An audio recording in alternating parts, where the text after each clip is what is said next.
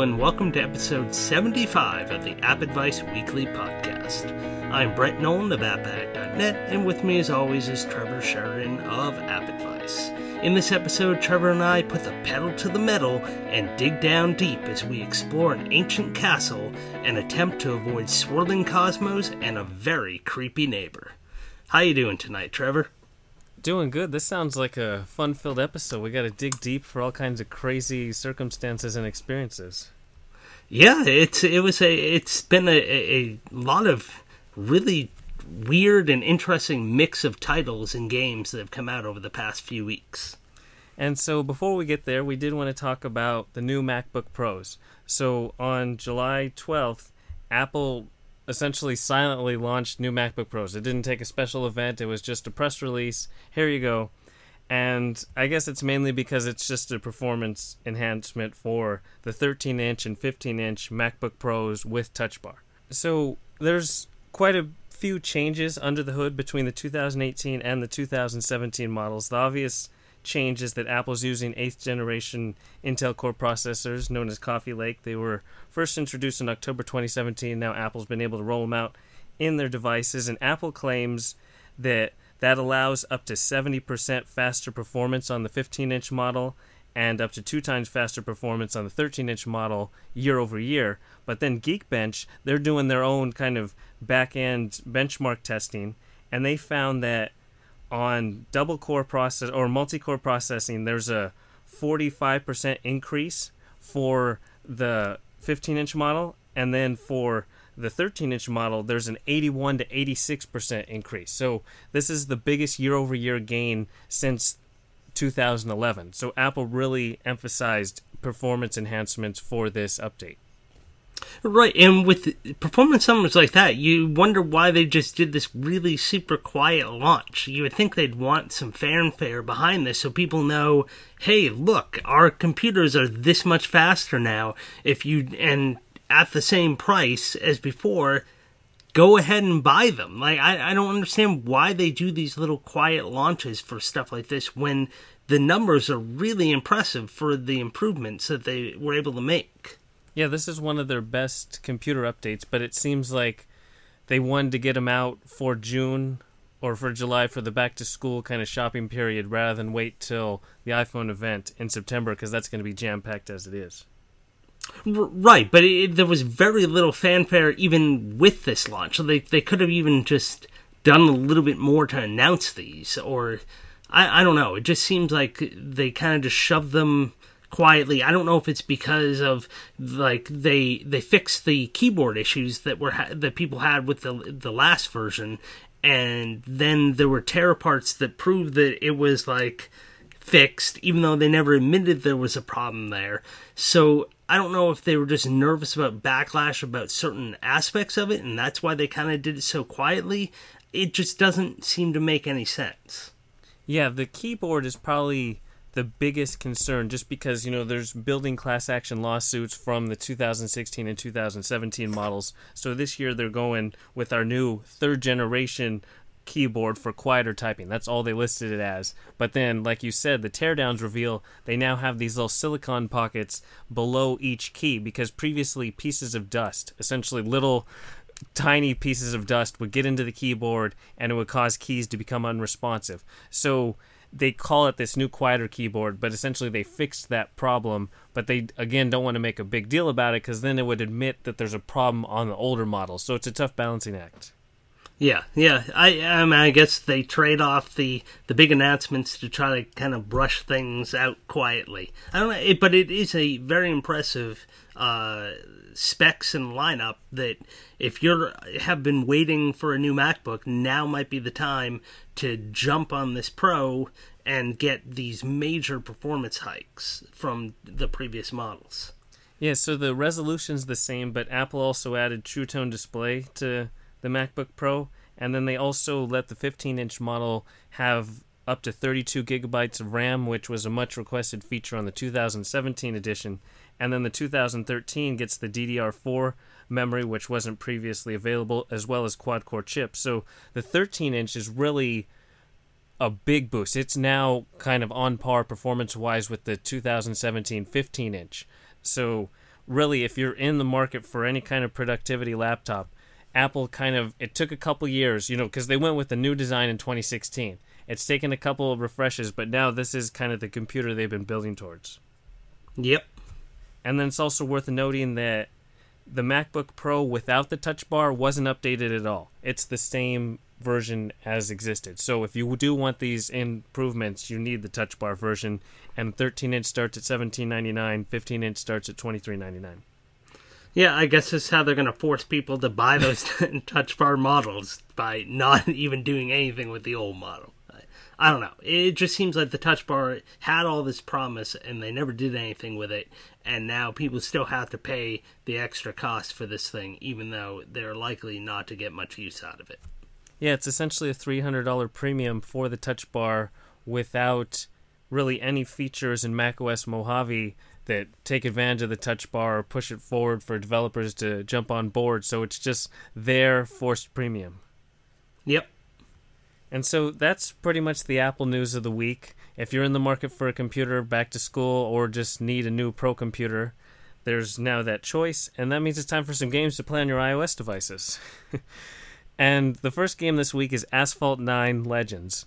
And we've talked about Asphalt games in the past, but it seems like a long time since we've talked about any game from Gameloft, so that's a nice change of pace. And if you aren't familiar with the series, it's Gameloft's arcade racing franchise and essentially Asphalt 9 it has the usual improvements graphic wise. It has all new career game modes, but it seems like the biggest change is this new touch driving mode that is made to be as accessible as possible, but on the flip side, it also makes it as watered down as possible, essentially turning the game into like a endless runner style where you swipe to change lanes you tap on a button to drift, you tap on a button to use nitro, the car drives and steers automatically. It takes all that out of the way, so you really don't do much. It's that style we've seen in free to play games and strategy, you know, where you just tap to activate special moves, but now in the form of a racing game. Right. But what we should say is this is an optional mode. You yeah. can turn it off and on uh, and get default. back to the clutch. right. It is the default, but then eh, you can turn it off. And but I think it's a, a nice way to get people just to ease them in because it pulls more people into this game that maybe they didn't play before, maybe they found it too tough before. I mean, it's been five years since, or just about five years since we've had a brand new Asphalt game, and I think it's an interesting approach and I I didn't really mind it. Yes, it makes things super easy and eh, that's a great analogy of calling it like a endless runner because it does have that same sort of style where you have to do very little and it kind of almost runs for you. And even if you do nothing, you're still going to ride down the track just fine.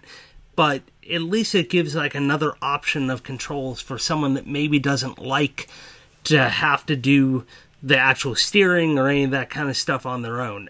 I didn't really mind it. I thought it was an interesting approach. I will. I, I tried that out. I'll probably switch to the tap to to move controls instead. I'm not not a fan of the tilt. It does doesn't offer enough uh, fidelity for me. But the you still have that classic touch controls. Yeah, that's. I wish they would give you the option where it's touch based steering. It's not just the tilt based steering. But even so, there is. Oh, I just saw the tilt based. You have to go. They when they show you how to turn off the touch drive, they only show you the um, the tilt based. But you can uh, go into the actual settings, and I believe in there is where you can access the the tap to steer. It's amazing how much they bury this stuff. I know. yes. so they default to give you no control whatsoever, and then you have to dive into settings to then even get rid of tilt steering, which is really interesting. Yeah, yeah, they make it tough to get the good steering. and so, regardless of how you control it, the game it takes what Asphalt 8 Airborne did and really just amplifies it in every way with all new 50 new cars to collect, 70 new tracks to collect. All the tracks seem more focused where you know the previous games you'd have like this three lap race. Now they all kind of seem one lap. It's a quick a to b sprint and so you really can't have much time messing up crashing. You need to focus on drifting to build up your nitro, launching off ramps to build up your nitro, and then using it to just get to that finish line as fast as possible because they've really designed the game with on the go gaming in mind. Yeah, I I, I do like how the game, the matches are much quicker now, I, and I love the the whole almost like a burnout paradise style when you crash when the other cars hit you and they just like blow to pieces around you and then you continue on and you kind of just force them off the track. It there's just something super satisfying about that as you're going around. And it is an understatement to say that the graphics on this newest edition look absolutely gorgeous and phenomenal. Like it is unbelievable how well this thing runs with the graphic quality that they have on the screen. Uh, it doesn't seem to stutter, it doesn't seem to pause at all, except for those purposeful pauses of slow motion as you take out the other cars. Everything seems to move smoothly and quickly. Yeah, and if you're a fan of arcade racing games, this is simply the best arcade racing experience on iOS. And like you said, the game is absolutely gorgeous. And the benefit for me with arcade racing is that you don't have to worry about braking or momentum around curves or potentially spinning out. You just jam forward. You're getting to the finish line. You the only thing you care about is actually going faster with the nitro boost. You never have to worry about slowing down or any of that. It's just nonstop, fast-paced action, smashing into other cars, flipping, flying through the air, and then the new courses they are collapsible as you go along. You know, there might be a tornado or a rock slide. Just the courses react, and there's also forking pathways that can kind of determine if you win or lose, too.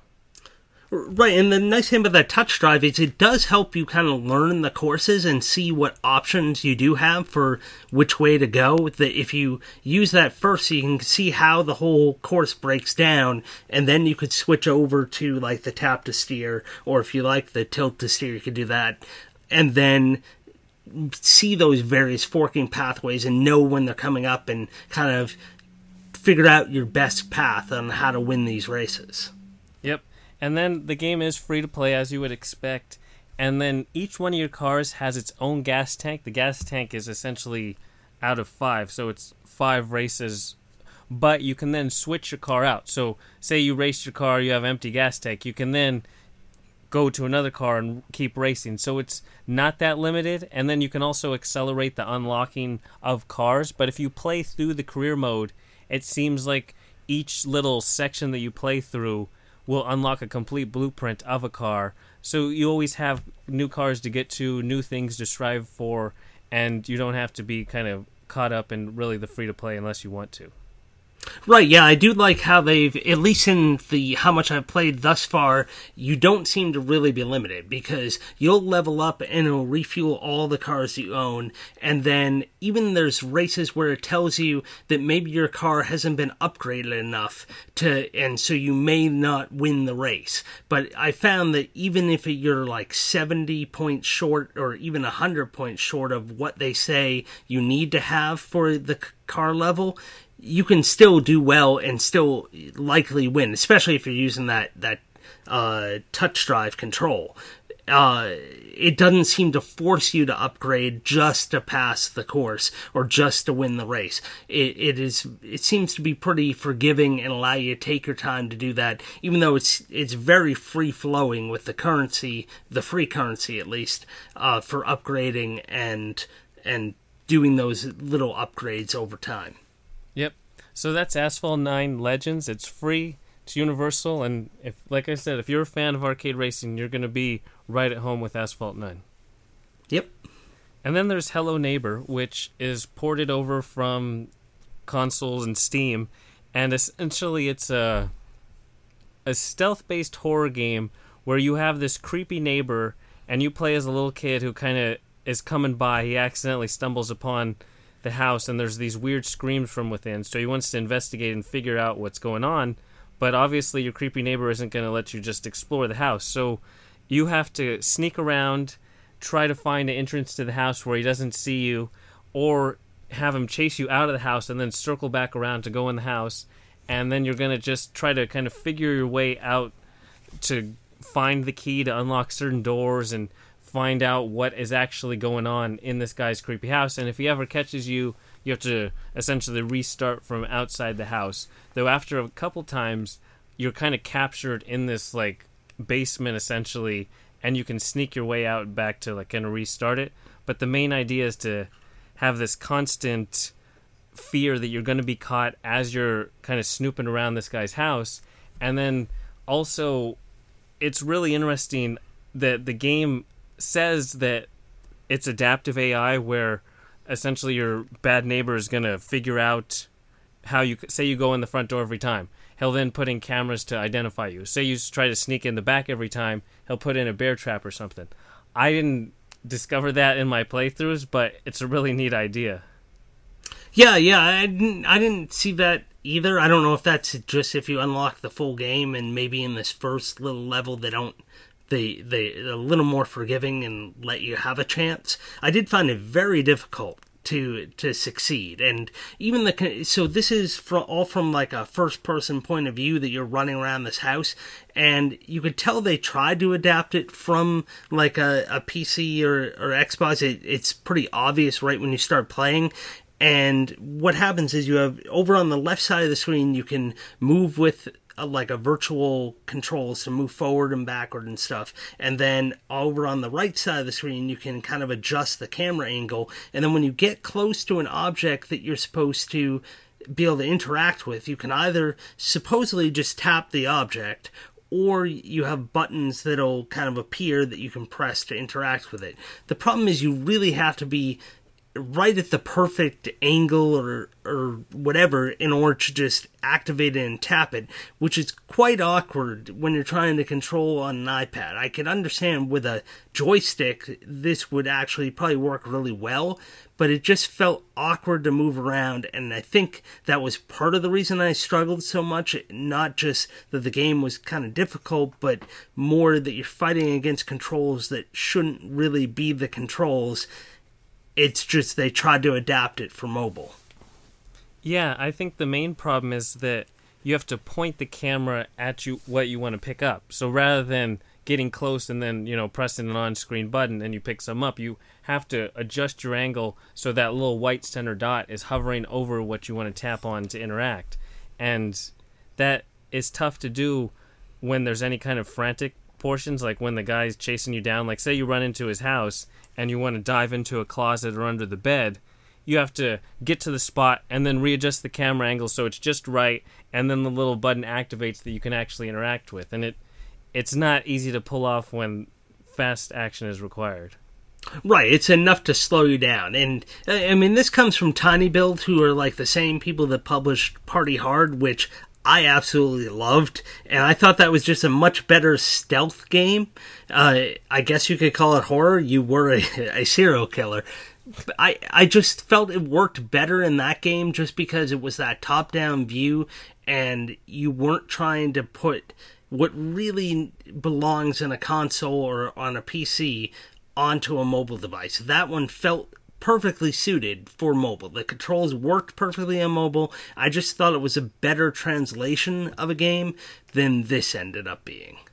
Yeah, I wanted to like this game, and it just, I think it was, the controls aren't perfect, and then also just the structure of the game where it's not exactly clear where the checkpoints are, and it's also not always obvious how the neighbor is just going to interact. I think one of the most discouraging parts is that you can pick up a box in the backyard and then there's like this little opening in his shed or whatever. And it's so difficult to put the box into position, jump on the box, and then jump in through that hole. And then while you're messing around back there, you kind of forget that the neighbor is there, and then he all of a sudden he comes out and you lose. So just even that simple of a aspect kind of discourages you from continuing. Or then you dive into the house, you're in a wardrobe for a while, you come out, and it seems like every door's locked. That key that was in place in the little opening cutscene, you can't seem to find it in the given room that's there. And I don't know, I just.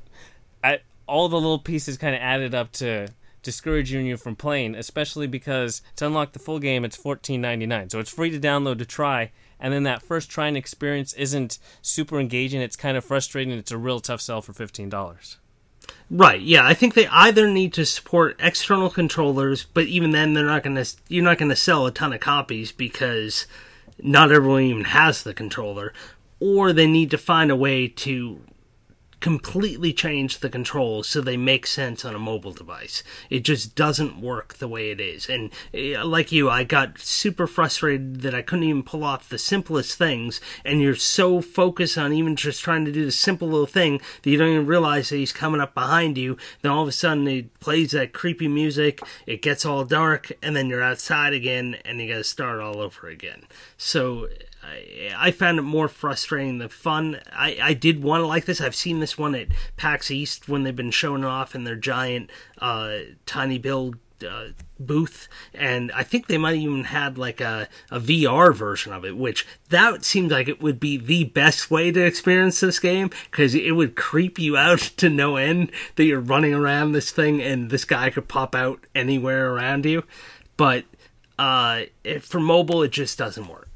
Yeah, the premise, the theme for VR sounds really good because even for the part that we played, there's that nice horror idea where you can see your blood pressure rises as you know your skin kind of crawls where the guy's creeping up on you, or you know you always have to make sure you're taking a look behind you or around that he's not creeping up on you. Yeah. And so that's Hello Neighbor. It's free, it's universal, and again, it's $14.99 to unlock the entire game. And then there's Hold Down, which is an interesting kind of like inverse breakout style game or brick breaker game where instead of vertically where you have that set assortment of bricks to break, you then have these shapes and you're kind of digging down. The idea is that like you're mining on an asteroid and then each shape you have to hit a certain number of times it starts out, you know, just one or two, and then as you dig deeper, it's 20 or 30 times. And then all you have to do is drag your finger to aim your shot, and then you shoot out multiple little balls. As you dig deeper, you can shoot out more balls at once, but it starts with two, you know, you have three, and so if you can get a ricochet going, the balls keep bouncing continuously until they go back upwards towards the top of the screen. So if you can get them like below that first wave and then below the line of blocks, you can really get some good ricochet action and clear some blocks out. And really, if you like any of that kind of skill shot, strategy, aiming type of puzzle action game, that's where Hold Down excels.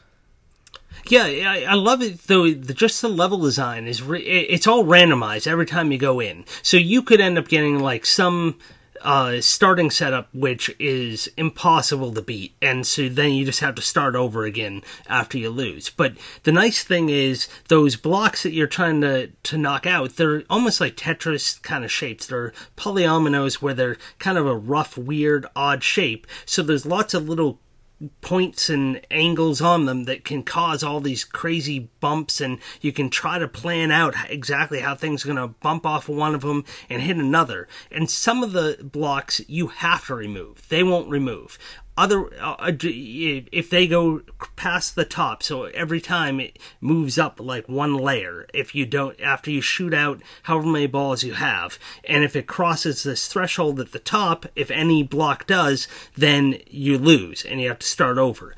But some of the blocks they're forced you have to remove them other blocks that if you remove whatever's underneath it, they'll disappear and go away. So if you you don't even necessarily have to remove all the blocks, you just have to remove the the linchpin type blocks that are holding things in place and any ones that are that are there that won't otherwise get removed if the ones below them get removed. So there's a lot of this strategy as you try to plan out exactly where you're going to shoot, and then you start at the top from kind of where the last ball went out. So you may not always be at the perfect angle, so sometimes you have to blow one of your shots in order to uh, get yourself lined up for a future shot.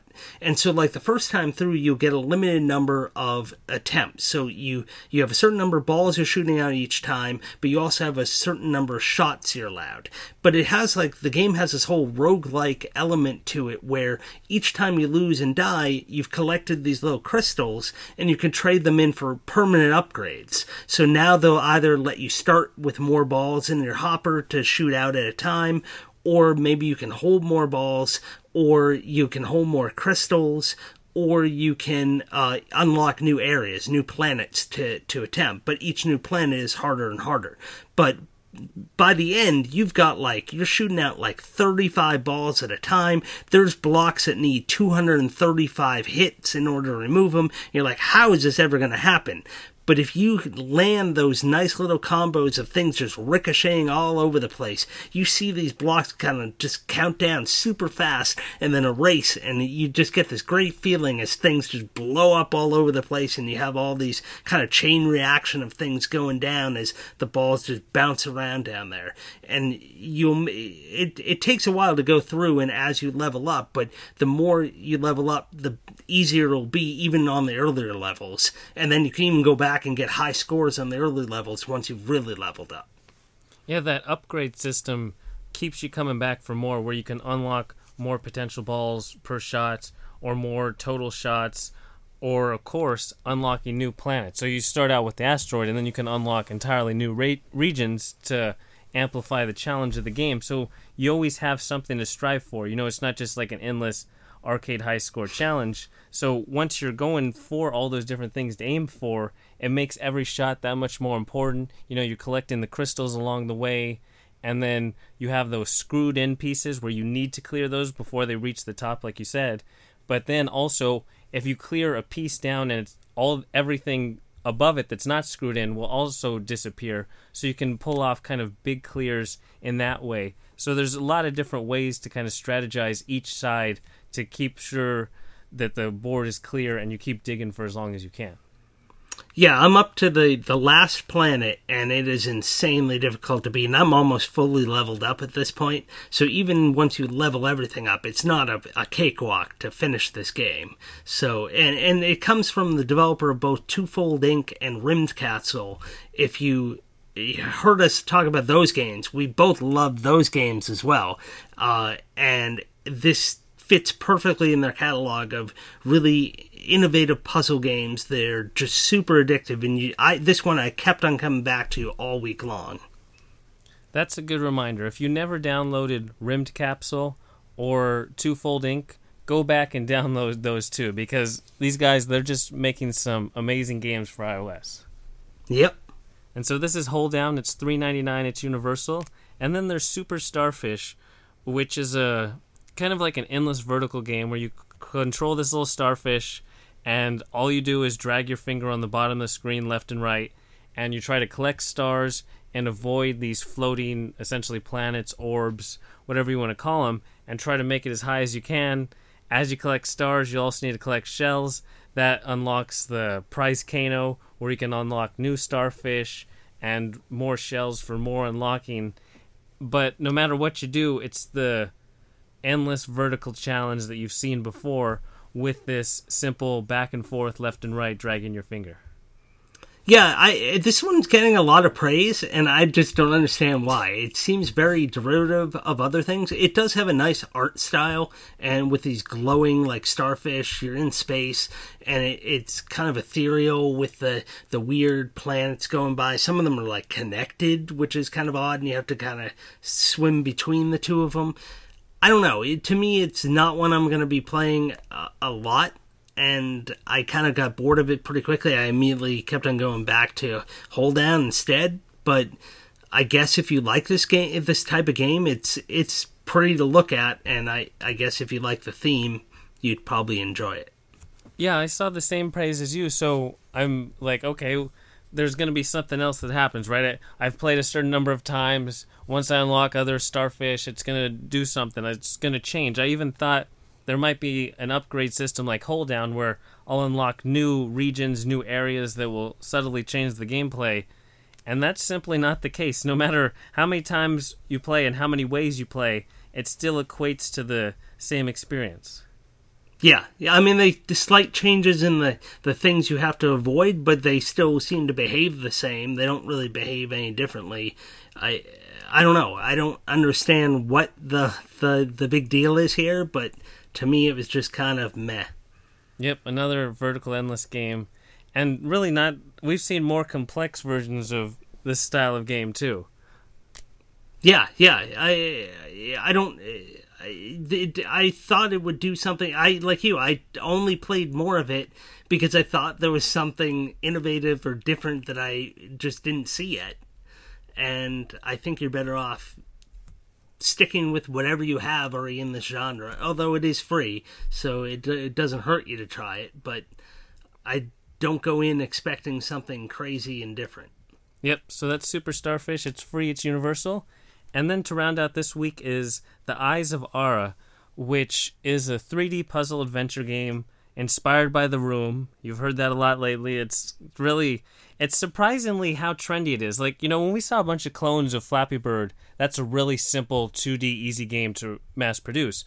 But The Room is a really complex creation of tactile interaction and 3D world design. To see so many games of this style is really interesting and I'm definitely not complaining. So with the Eyes of Ara, it's that classic style that you've played where you go from room to room and you try to interact with different elements, piece them together, get puzzle pieces here, put them over here, and see how it all fits together. And in this case, it's this old abandoned castle on this island that you're called to by this weird radio distress signal, and that leads you into this whole going moving through the castle bit by bit as you solve all the intricate little puzzles.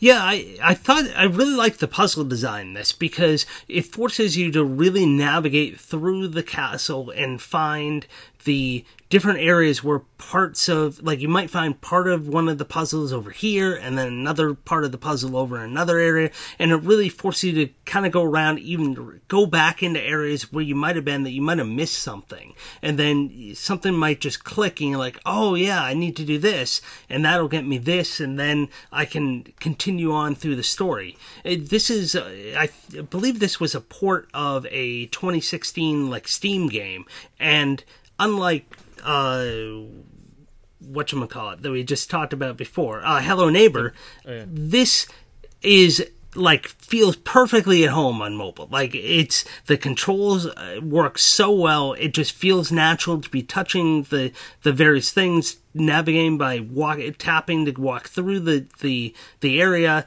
and it just works perfectly on mobile. It it feels like it was made for mobile. It doesn't feel like a port. It doesn't have like any of these trappings that we sometimes see when games come over from the PC, where they use like a menu system that was kind of very indicative of a PC title. No, this feels like it was made for mobile and is perfectly at home. If you like these kind of 3D puzzle adventure type games, I think you're really to like this. I mean, the graphically looks phenomenal and it just is everything you could ask for in one of these uh, 3D puzzle games. Yeah, I definitely agree. I might want more story development. That's kind of one thing where they're a little lacking. But also, I don't know if you saw, but with the room, it seems like it's m- more is already pre-rendered. So this game, it seems like every time you move anywhere, even from like a half of a room over to a cell next to it, there's a loading screen. There's a you know it it just kind of breaks the continuous flow of a game like the room. I did notice that. Yeah, yeah, I did. I think there could be some kind of code performance things that they could do to try to improve it to have those faster load times or maybe preload things instead. Uh, but yeah, I did notice that as well. Yeah, and so that's kind of the only real limitation because, like you said, if you like this style of game, the 3D puzzle adventure, it built on the point and click elements and really builds it out into 3D you're gonna be right at home. I mean, we saw the Birdcage. You know, it's a really simplified version, but it it's built on those tactile puzzles. House of Da Vinci was really good. It had more of a storyline going. There was also Returner 77. That's a good like more sci-fi based, but these 3D puzzle adventure games are just really nailing iOS platform right now. Yeah, and it's great that you can have a title like this that was on the PC. Now, if you don't have, a, you don't play games on a PC, now you have access to another great title that's out there. I, I like when people do a good job of bringing them over because then you really get the experience, but on your mobile device, and it allows you to play these games you may not otherwise have been able to play. And this style is just made for touch. It's just at home where you want to tap directly on things you want to interact with. Yep. And so that's the Eyes of Ara. It's four ninety nine. It's universal, and I think that's everything for episode seventy five. Yeah, that's all I got. To everyone listening, we hope you enjoyed, and we'll talk to you next time. Talk to you later.